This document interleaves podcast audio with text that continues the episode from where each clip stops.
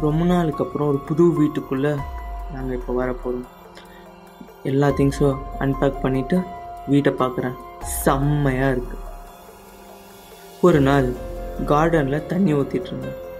சடனாக பின்னாடி ஒரு சத்தம். என்னதுன்னு திரும்பி பார்த்தா ஒரு மனுஷன் அங்கே நின்றுட்டுருக்கான்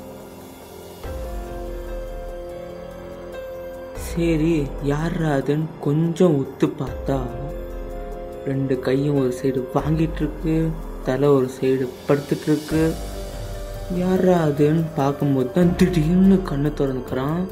என்னை பார்த்து சிரிக்கிறான்.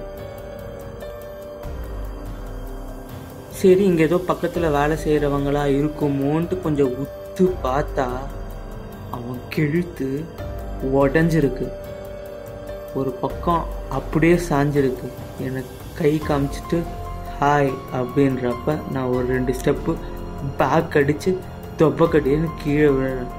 கீழே விழுந்து கொஞ்ச நேரம் கழித்து எழுந்து பார்த்தா அங்கே யாருமே இல்லை.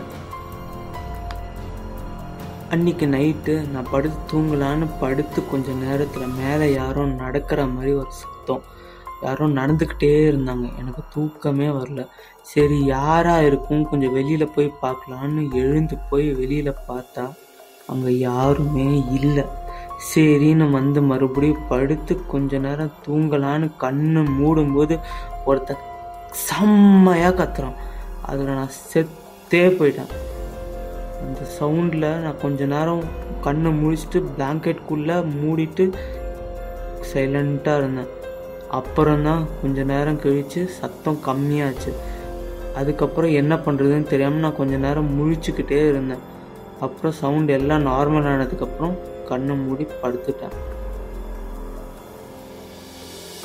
எனக்கு அப்போ தெரியல அது ஒரு பேயோட சத்தம்ன்ட்டு. காலையில் எழுந்து இந்த வீட்டில் தான் அமனிஷமாக இருக்கான்னு அதை அதோட ஹிஸ்ட்ரியை பார்க்கும்போது தான் எனக்கு ஒரு ஷாக்கிங்கான நியூஸ் தெரியுது. இவன் நான் நேற்றுக்கு பார்த்த அதே கெழுத்து உடஞ்ச மனுஷனே தான் கொஞ்ச காலத்துக்கு முன்னாடி இந்த வீட்டு மேலே அவன் வேலை செஞ்சுட்டு இருந்திருக்கான். அப்போ கால் தவறி கீழே உடஞ்சி கீழே விழுந்து அவன் கெழுத்து உடஞ்சிருச்சு. அவன் கத்திருக்கான் கதறியிருக்கான். ஏழு நாள் அந்த வீட்டில் யாருமே இல்லாததுனால அவன் செத்தே போயிட்டான். அதுக்கப்புறம் அந்த ஓனர் ஏழு நாளுக்கு அப்புறம் வந்து பார்க்கும்போது அவன் சடலமாக கிடந்திருக்கான் அதுக்கப்புறம் என்ன? நேத்திக்கு மேலே அந்த சத்தம் கேட்டது வேறு யாருமே இல்லை.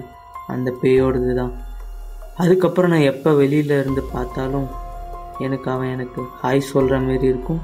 காஞ்சனா பேய் மாரி நானும் ஃப்ரெண்ட்லியாக இருக்கேன் அது கூட. இது மாதிரி ஸ்ட்ரேஞ்ச் ஸ்டோரிஸ் பார்க்கணுமா? அப்போது என் சேனலுக்கு சப்ஸ்கிரைப் பண்ணுங்கள் கீழே இருக்கிற பெல் ஐக்கானை ப்ரெஸ் பண்ணுங்கள் நெக்ஸ்ட் எபிசோடில் உங்களை பார்க்குறேன். சியர்ஸ்